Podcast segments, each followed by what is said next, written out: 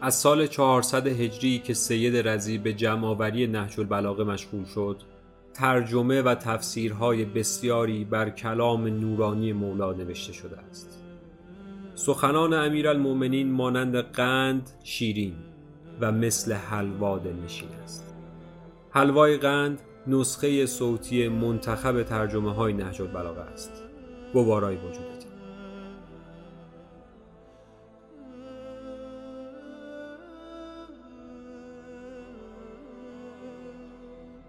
ترجمه خطبه چهارم.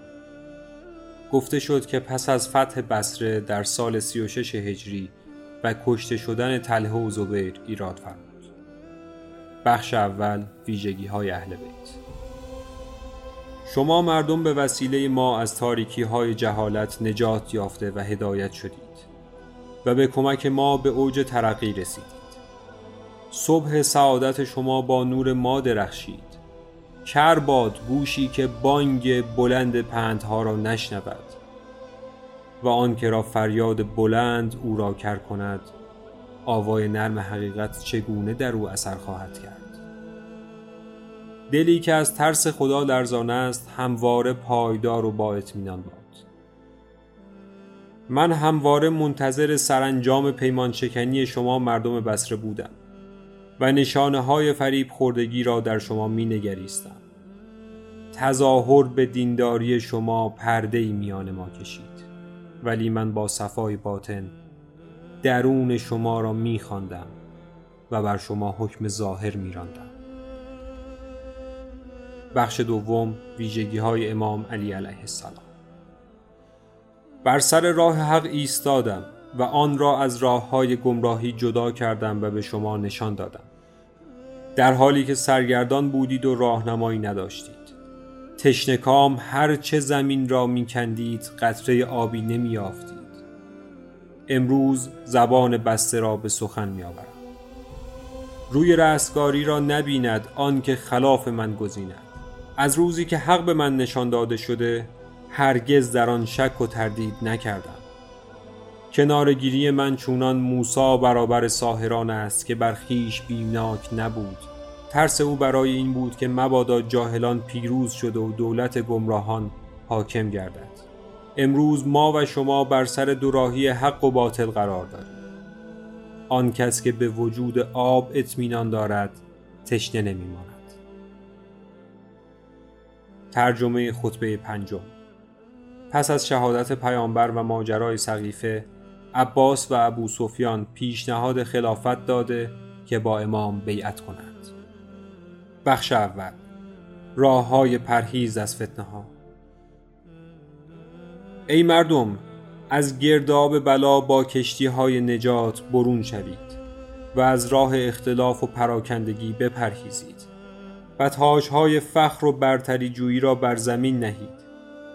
رستگار شد آن کس که با یاران به پا خواست یا کنارگیری نمود و مردم را آسوده گذاشت. این گونه زمامداری چون آبی بدمزه و لغمه گلوگیر است و آن کس که میوه را کال و نارس بچیند مانند کشاورزی است که در زمین شخص دیگری بکارد.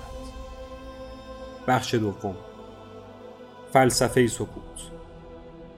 در شرایطی قرار دارم که اگر سخن بگویم می‌گویند بر حکومت حریص است و اگر خاموش باشم می‌گویند از مرگ ترسید. هرگز.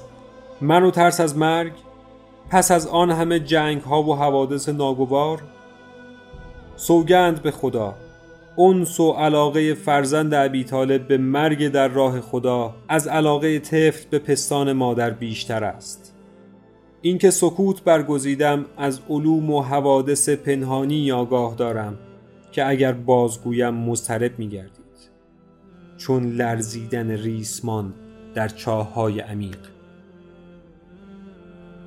ترجمه خطبه ششم. در سال 36 هجری در شهر مدینه آنگاه که از امام خواستند تله و زبیر را تعقیب نکند و آماده جنگ با آنان نشود فرمود. بخش اول. آگاهی و مظلومیت امام.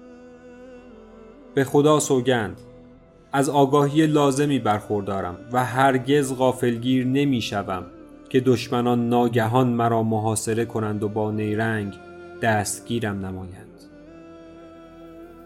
من تا زنده ام به یاری جوینده حق بر سر آن کس میکوبم که از حق روی گردان است و با یاری فرمانبر مطیع نافرمان اهل تردید را در هم می شکنم تا آن روز که دوران زندگانی من به سرایت پس سوگند به خدا من همواره از حق خیش محروم ماندم و از هنگام شهادت پیامبر تا امروز حق مرا از من باز داشته و دیگری را بر من مقدم داشتند. ترجمه خطبه هفتم. شناخت پیروان شیطان.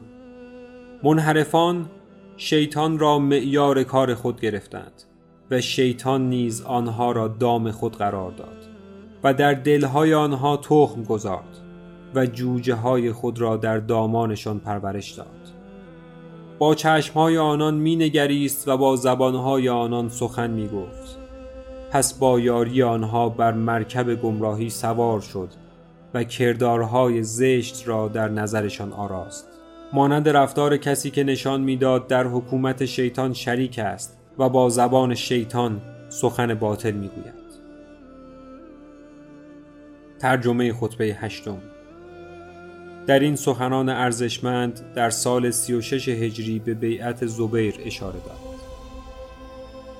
زبیر میپندارد با دست بیعت کرد نه با دل. پس به بیعت با من اقرار کرده ولی مدعی انکار بیعت با قلب است. بر او لازم است بر این ادعا دلیل روشنی بیاورد. یا به بیعت گذشته بازگردد. ترجمه خطبه نهم. شناخت تله و زبیر و اصحاب جمل.